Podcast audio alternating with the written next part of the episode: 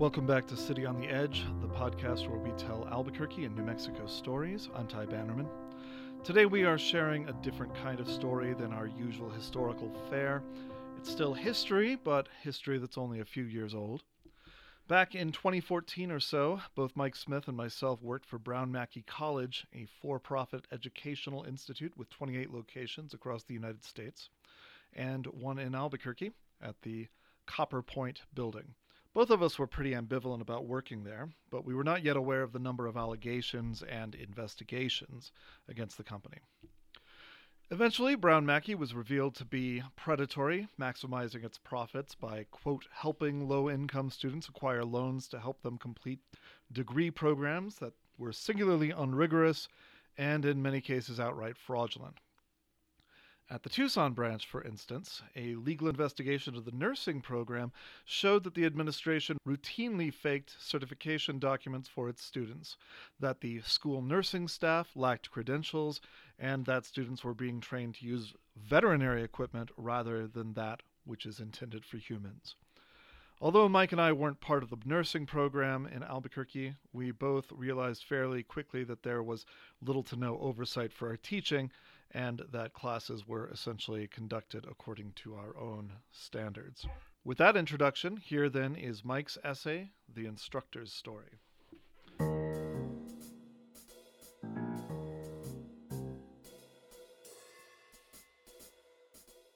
An ice storm, a snowstorm, a rainstorm, a windstorm, or the parking lot so hot its tarry cracks oozed bright black, the nearby Walmart supercenter abuzz even near Interstate 40 loud with motors, tires, horns, air.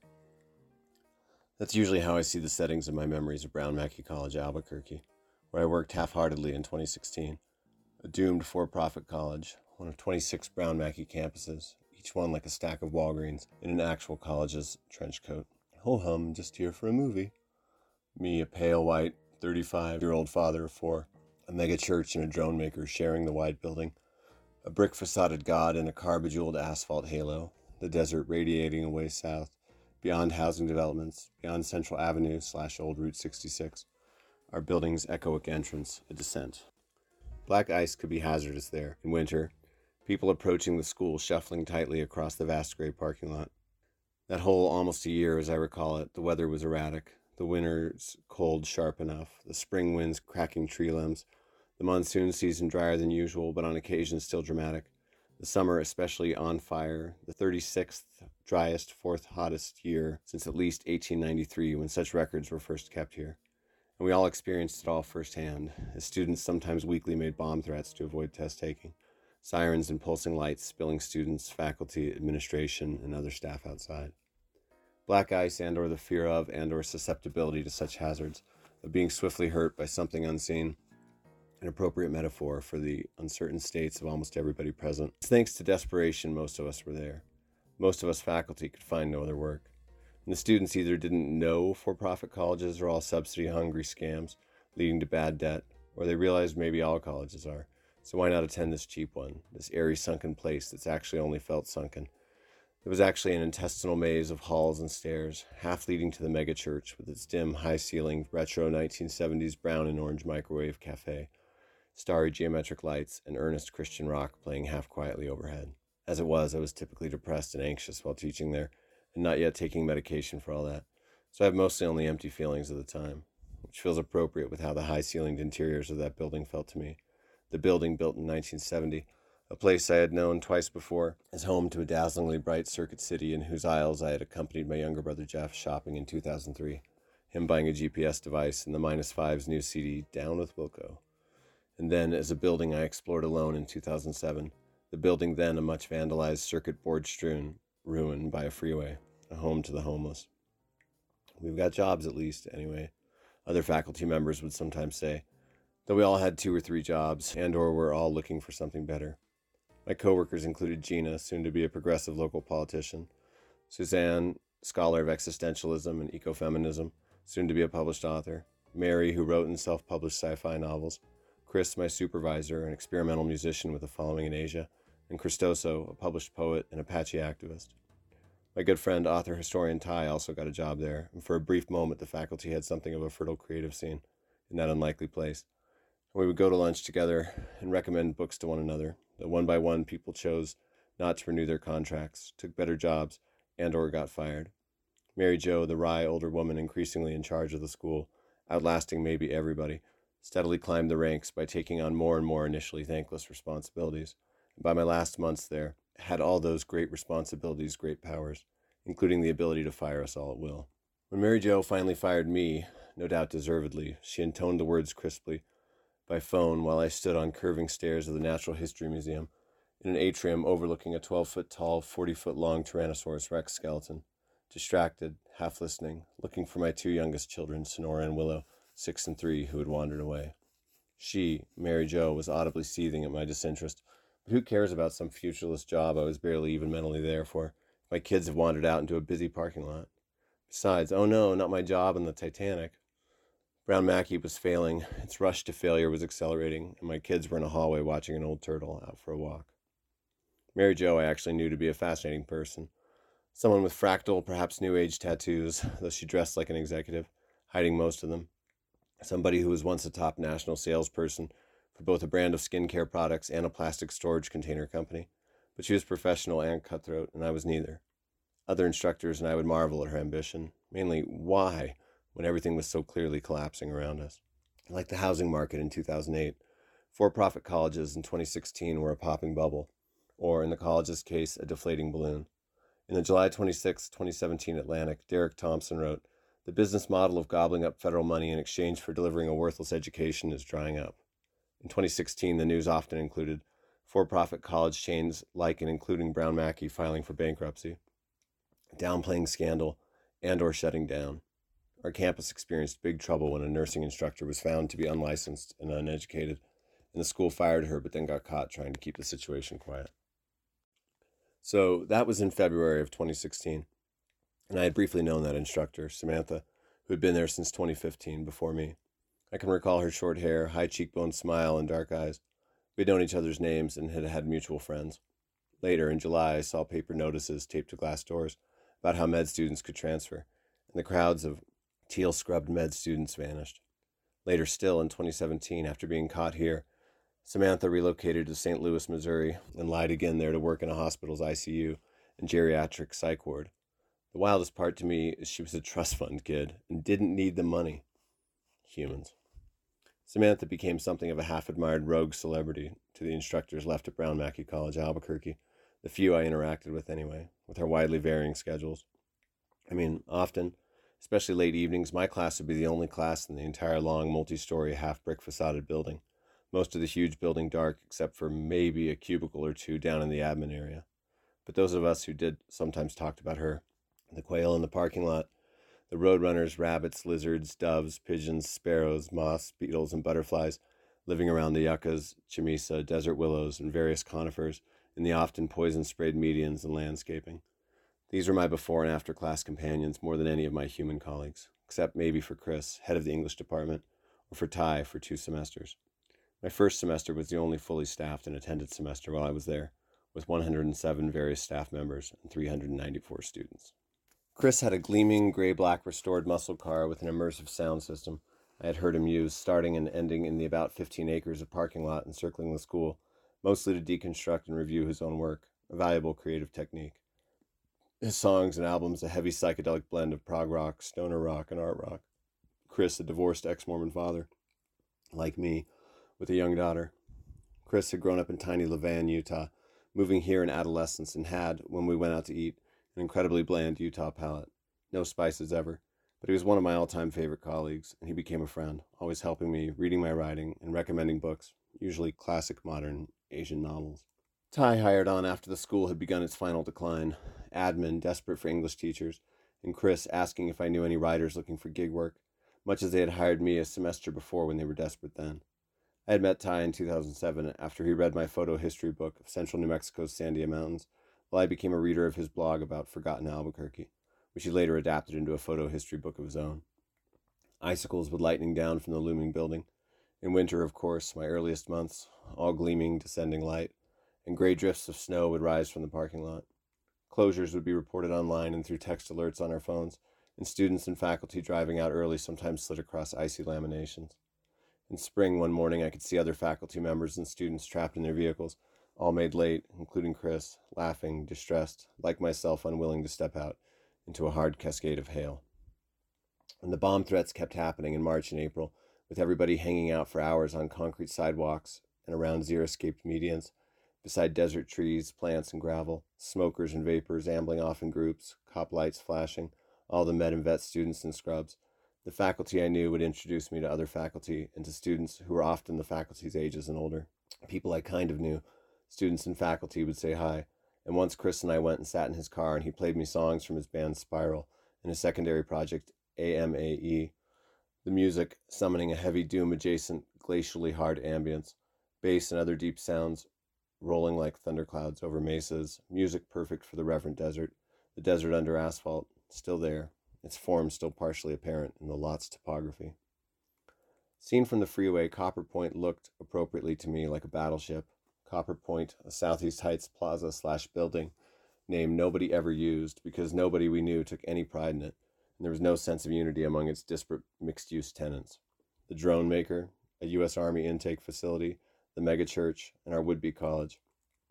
Toward the end of my time there, toward the end of 2016, before inevitably being fired, just months before the school locked its last door, at and after dusk, I felt at times neo noir, or like a character in a depressing, perhaps best left unexplored corner of a Walter John Williams cyberpunk universe. Alone or often alone in this long multi story building, only some lights on, all of us wallowing in pools of sickly fluorescence, with most students taking almost every opportunity to ignore and stare at the flickering screens of their handheld online computers. It was a dispiriting place to be, and often there I wanted to die. Typical me. Ha. Even so, my colleagues often brightened my mood, as did my students. Not every student, of course. Statistically, that's impossible. There's a percentage that must be uh, challenging. This is a natural law. But even those generally had compelling backstories, making them sympathetic. And all were struggling in a rigged system. It was perhaps an angry former student, faculty members surmised, a certain student's brother, who had poured turpentine on Mary Jo's custom painted lemon yellow late model Volkswagen bug in October, a story that had brought out police and made the news. I know some students and alumni felt strongly about certain administration and money related matters, one evidently strongly enough to blister the paint off Mary Jo's car's right front fender. I observed a slight young man in a bright hoodie, his face in the ensconcing sky dark, approaching the car in silvery gray parking lot surveillance camera footage played on KOB4. Mary Jo also received death threats by phone, and locked doors and paranoia became our normal. The temperature often fell suddenly at Copper Point as we were near the west end of Tijeras Canyon between the Sandia and Manzanita Mountains, a much used channel for winds from far away. I have seen these winds digitally depicted online, coursing around the planet, and felt them coursing around me between my decrepit escape and the school's front doors, and seen them, their invisible forms outlined in dried yellow and brown leaves, snow, litter, and or dust, looking up at them as if seeing the earth unreeling like film into the sky. If the east wind out of Tijeras Canyon was a river, we were in its delta, and so in a weather prone microclimate. Those winds blew to us all the way from Texas, further in winter, cooling, cooling across the Great Plains, cooling across the high staked plains, meeting their first major obstacle, our mountains, before being tightly funneled into Tijeras Canyon and then blasted out right at us. For lunch, sometimes Chris, Ty, and others and I would eat fast food ordered from drive throughs, congregating upstairs in the megachurch overlooking its spacious, high ceilinged public central hall not its auditorium, capacity 2,000. I liked looking up high along one wall at a thick dotted line of rectangular windows, each northeast facing pane just low enough to frame parts of an apparently mostly featureless high ridge of the Sandias, those geological, geographical realities reduced by scope and distance to only minimalist lines and planes, rock against sky, gray on blue. Views of the mountains transformed outside, of course, from the building's long northern front along I 40 from the building's narrower eastern side, the space for those drone making creeps, two tall parallel displays of decorative industrial style ironwork, welded and signed in 1970 in Chattanooga, Tennessee, pointing mountainward, and from the long southern back, its tenants industrial, nocturnal, private, absent, and or the New Mexico Department of Records. Gray mountains, gray freeway, gray parking, insufficient serotonin, and or where I was had me seeing all gray. The building's west end with the campus's vet and med schools pointed toward the West Mesa's volcanoes, the West Mesa with its 11 unsolved femicides slash mass grave, and toward a distant Mount Taylor, in Navajo, Tsoodził, Blue Bead Mountain, and really the building's every side faced mountains, as Albuquerque hums and rests in a desert river valley. The bulldozing of an irregular topography into a flat site is clearly a technocratic gesture which aspires to a condition of absolute placelessness, wrote critic architect historian Kenneth Frampton in Toward a Critical Regionalism Six Points for an Architecture of Resistance in 1983's The Anti Aesthetic Essays in Postmodern Culture. Yet true placelessness remains elusive. The 247,166 square foot multi story manufactured mesa that was Copper Point, in 1971, an electronics manufacturing plant, in 2016, a much taller place that held the 34,000 square feet of Brown Mackie College, Albuquerque, was a minimalist modernist architectural marvel, only in the dark, in my opinion. Several random facades concealed the building's walls, included shiny copper shingles and those bricks. Faux Victorian lamp posts stood all around the building, and long mist watered ferns and ivy hung from ornamental trellis work above the main entrance between the college and the 83,000 square foot megachurch, then Copper Point Church, who advertised on billboards along I 40 and I 25. Church like never before. A church so non judgmental, understanding, and hip that its cafe area featured a wall spanning printed on glass phototextual display about how Albuquerque is a wilderness of sin, quote unquote. Despite florid architectural details and nationalistic, theistic, corporatist tenants, I see the building now mostly as a created object, a box, a prism, there in the middle Rio Grande Valley near the foothills of the Manzanitas, reasonable only in its modern urban context, as unnatural as a pack of gum in a storm dug ditch, the pack artificially symmetrical, but making the valley around it shine briefly even more like it was than it was in comparison. More weathered, old, alive, big, not made. Who let the dogs out? Woof, woof, woof. Sometimes FM radio stations would extend tall antenna from station vehicles in the school parking lot. Big I 107.9, 100.3 the peak, and try to create an event, broadcasting live, distributing keychains, but our student population rarely got excited about much. In all my evening classes, at least, they were all exhausted from work.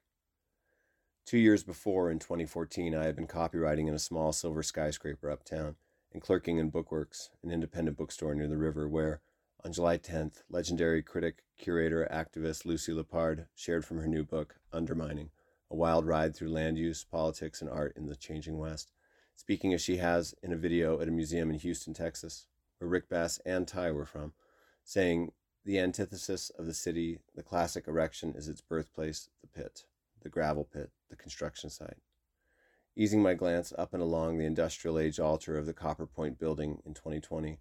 The point slash point of what? Some giant buried weapon? I'm frightened. Researching and writing this, the trees years larger, the northernmost parking lot now a freestanding dialysis center, a four story Holiday Inn Express now just east.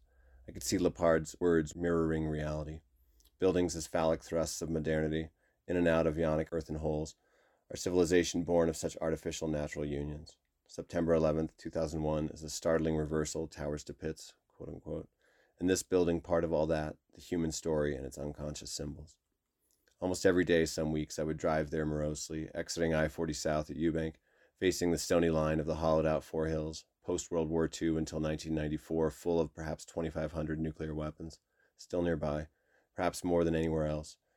And then driving Copper East between a car lot and the giant Walmart, slipping underneath a declarative arch, Copper Point, likely dating to the 2008 restoration, when the building slash plaza was made over just in time for catastrophic economic collapse and two years of sitting totally empty. Walking from my car to my job site, parking lot, lot, sidewalk, walkway, door, magnetic swipe card entry to prevent a school shooting, at least to stop shooters unwilling to shoot glass.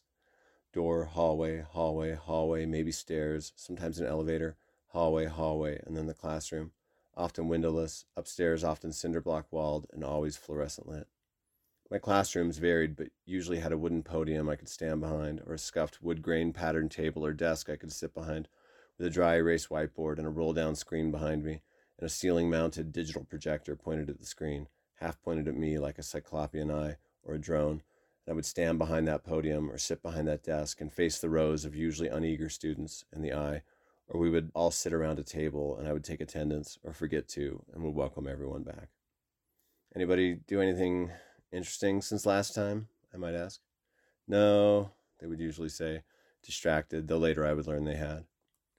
I felt so strange so regularly in this valley, in that box, in that body. I was that body, facing other bodies, standing, opening my body's face to instruct, quote unquote, others.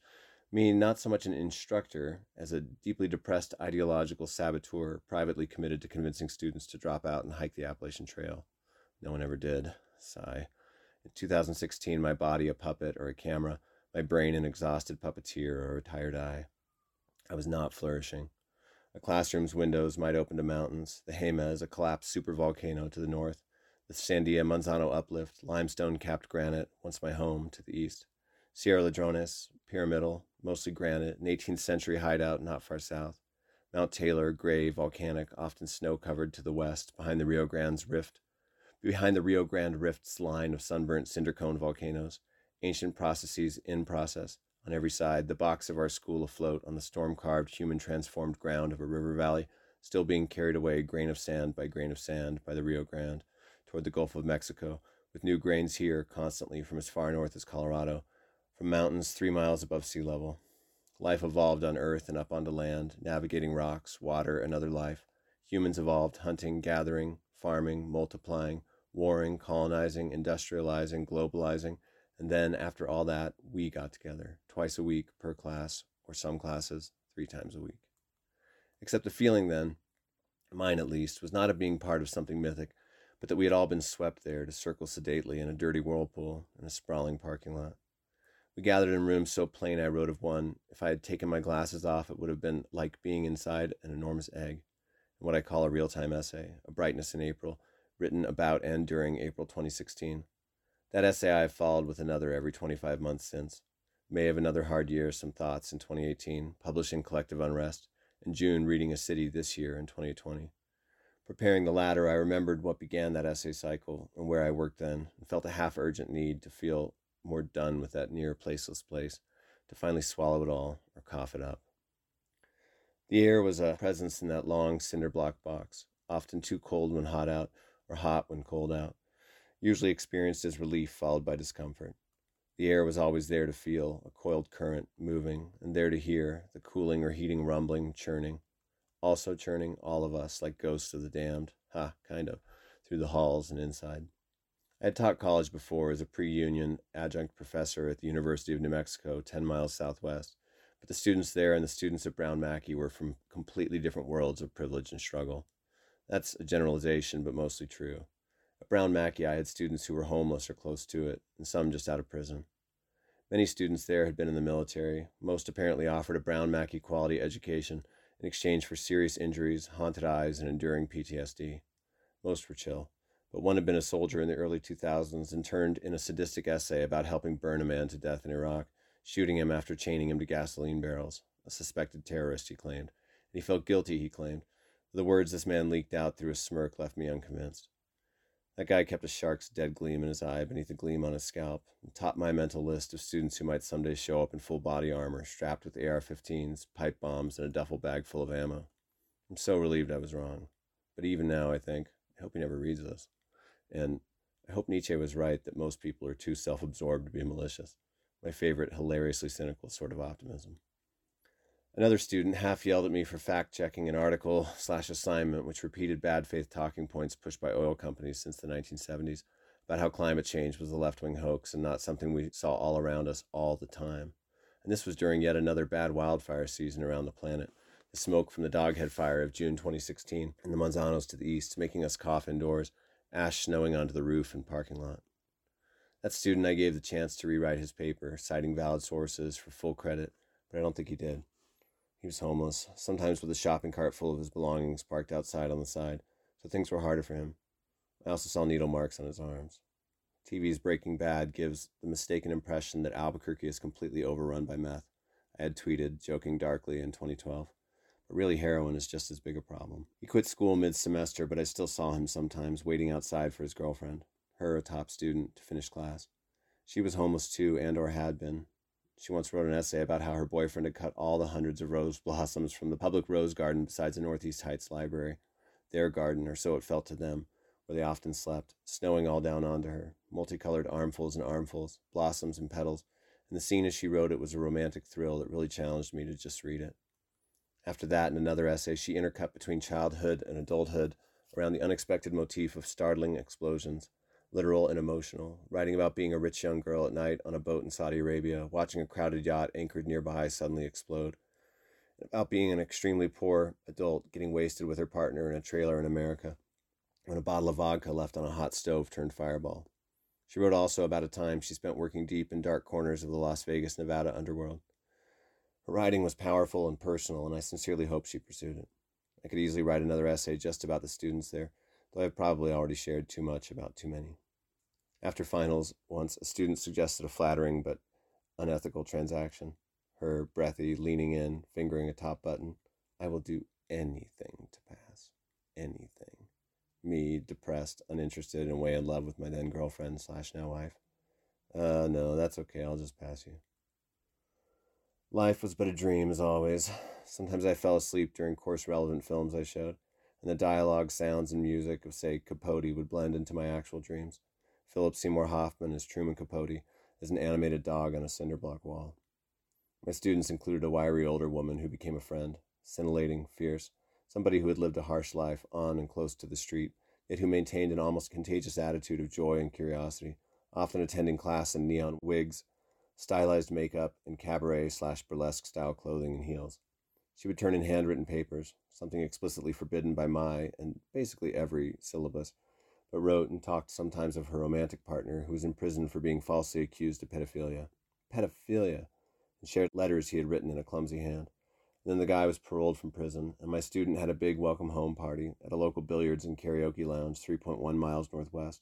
And Morrow, my then girlfriend slash now wife, and I attended, drinking a bit, the booze unnecessary for the event's unreality, but necessary. Morrow, a professional musician, slaying Fleetwood Mac's landslide in karaoke. Well, I've been afraid of changing because I built my life around you. I really liked my student and wanted her insistence on her partner's innocence to be justified. But the moment I met the guy in a dim booth, shaking the hand of that crag of a man, I knew, oh no, this guy's totally a pedophile. 100%, for sure. My certainty increased when I mentioned hearing he may appeal his conviction, but he just harumphed and mumbled. Small chance of his innocence shrank to almost nothing in my mind, though I am glad juries require more than people's feelings to convict. Despite all that, my student and her educated, unexpectedly level headed adult kids were good company, and the evening was memorable. Days later, the student came to class crying that her landlord was going to evict her because her newly released partner was a convicted sex offender. I was not unmoved, but mentally agreed with her classmates who encouraged her to ditch the creep. I heard later she did. What would it have looked like if the heat signatures of every life in our building were lit up as a real time hologram, everybody reborn as luminous beings folding, unfolding in a lightless matrix? I can easily imagine Copper Point's creepy drone makers watching us like that, testing surveillance tools. Holloman Air Force Base style. In 2000, I built a playground with several Los Alamos scientists. Life's wild here. And one told me he was working on remotely tracking against the much stronger electrical fields of the Earth, the electrical fields of individual soldiers. The megachurch, actually in the megachurch, really, upstairs above the cafe, I taught a spring semester writing class, all of us around a long table, and learned one student had literally been a police officer who had terrorized and tear gassed me in an anti police violence protest in March of 2014. I'd even written about that night in Albuquerque's Alibi, an alt weekly newspaper, APD ad absurdum, April 3rd, 2014, but chose not to say anything as I listened to this ex cop laugh describing how fun it had been. I was hoping to discover common ground and understanding, but only discovered police departments should test more strictly for intelligence and empathy, and should not carry guns, should not exist anymore as they are. If I remember correctly, he had been fired from APD for obnoxious Christian zealotry and was suing to recover his job. I'm fairly sure he was also a young Earth creationist who believed all life on Earth had been just thought into being by a powerful god only millennia before. This trickster deity hiding dinosaur bones all around the planet and here just to test people's faith.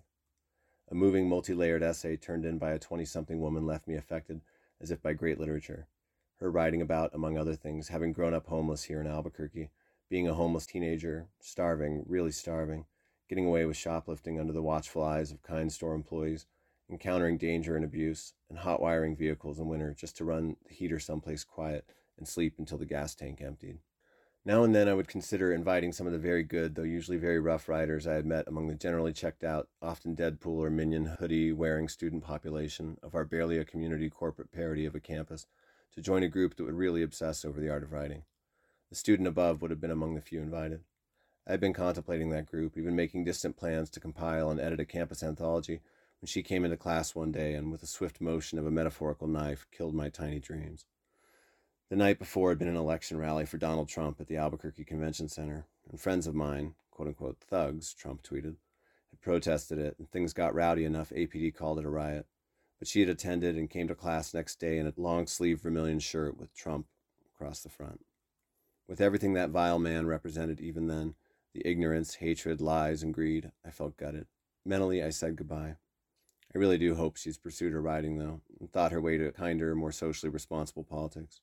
I choose to remember her as she was in class the day she excitedly submitted her writing online to literary magazine The Sun via a classroom computer, even though they foolishly rejected it, probably barely even reading it because it wasn't about dogs in New England in the fall.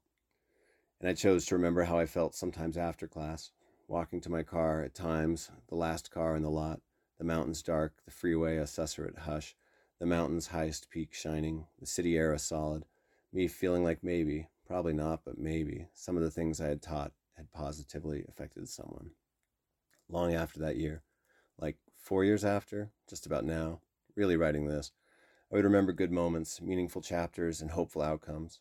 Back then, I often thought only that if ever I were to write about teaching at that contained corporate institution, as its bottom line overlords strategically shut it down, despite our campus reportedly still turning a profit, it would be as an ironic parallel to inspirational teacher movies like Dead Poets Society or Dangerous Minds, maybe using that subgenre as basic plot points and motifs to remind me of all that I have to explore slash process from my time at Brown Mackie. My account about an often joyless, easily defeated teacher being mostly ignored by most students, students who I felt mostly just wanted a grade. I could make myself laugh whenever I thought about writing this, but thought even more that I wanted to write it using Rick Bass's short story, The Hermit's Story, as a direct model and companion, the way James Joyce's Ulysses used Homer's Odyssey, matching themes, vocabulary, events, characters, motifs, settings, more. I taught both The Hermit Story and Joyce at Brown Mackie. A student once telling me how much he loved Joyce's extremely Irish The Dead because its central dinner party scene reminded him of his Mexican American family's music filled matanzas in the South Valley, filling my heart with art's power to transcend culture, the universal and the specific. Other students questioning me about the hermit story. And what is that real about that frozen lake with all that water drained out from under its ice? Is that like something that could happen? Bass said he wrote this after hearing it was. And would it really have exploding swamp gas in it? And you could walk around under the ice? Well, no search results. The story involves a dog trainer demonstrating to a dog owner his just trained dog's hunting abilities across blizzard scoured Saskatchewan prairie, a blankness, believing apparently that they would eventually walk out of the bad winter conditions and not die first. I first read this story in Best American Short Stories 1999, chosen by Amy Tan. My oldest sister Leanne, RIP, gave me that book. But they get lost in a snowstorm and find a frozen lake with its subsurface water having trickled out and the characters are able to descend Wonderland style through a hole to beneath the ice, take shelter, get warm, sleep, and explore, all blue and silver, their dried cattail torches sometimes exploding pockets of methane. Gray, silver, blue, white, the story swirls in wintry blankness. A paragraph suggests the icy lake with its explosions flaring orange beneath the blue ice could be a metaphor for a dog's brain, synapses firing, neurons alight. The title, The Hermit Story. Who even is the hermit in the story? The trainer, once called an artist, the dog owner, the writer, the reader. I think of the lake as the brain of every artist slash creator, every artist a hermit, apart, alert, watching. I saw our building as that improbable subterranean space, exiting its doors, its side doors, usually to avoid Mary Jo slash any questions about tedious slash necessary online data entry I was typically avoiding. I felt emergent. Now I'm coming up for air, I sang once or twice, walking to my silver escape the song Erasures, and the song Wilco's. I'm coming up. Lost in a seemingly static blizzard of endlessly reconfiguring matter and energy, at least as old as our 13.8 billion year old universe, at least, I had wandered in beneath the school's icy rooftop in early 2016, held in as its various spaces, room by room, exploded light into being. Sappho was a badass bitch, a young Latina woman, much tattooed, with dark, drawn on eyebrows and hoop earrings. That's kick ass ABQ style right there. Told me in a bright room one night, her one among three literature students being taught out, completing their credits on campus after the company's June declaration of bankruptcy, after we had read aloud and discussed over two nights all of Mary Barnard's wonderful 1958 translation of Sappho's 2,500 year old poetry. Our tiny group just feeling the power of art and a connection across time. And that living exclamation had lit the space up in other ways synapses firing, faces shining. I suspect my experiences there were equal in value to my experiences almost anywhere. There's only one story, really, and entering the front doors there, I plunged right into it. Often I was just too sad and anxious to see that. I met many good people there, including faculty and administration members who genuinely cared about education. Still, for profit colleges are a racket. The entire system is predatory. Read Lower Ed, The Troubling Rise of For Profit Colleges in the New Economy by Tressie McMillan Cottom, an infuriating little book, and avoid them. Such are my thoughts on a time spent literally and emotionally in a box in a valley.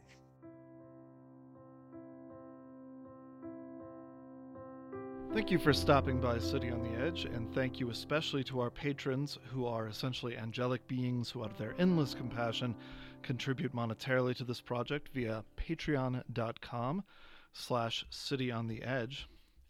And they are Natasha, April, Isaac, Jean-Yves, Jen Panhorst, Joshua, Moon, Rachel, Steve, Brian and Corrine, Dwayne, John and Geo, Kelsey, Melanie, Roland, Sean, DK, Adric, Ben, Charlie, Jennifer, Jesse, Neil, Nicole, and Elaine. Thank you guys so much. If you prefer your Albuquerque, New Mexico stories with a visual component, we do have a YouTube channel now. Just go to YouTube and search for City on the Edge Albuquerque. Um, and of course, we are on Facebook and Twitter and so forth. Just look for City on the Edge Albuquerque there as well. Uh, thank you all so much for coming by, and we'll have another episode for you probably the beginning of January.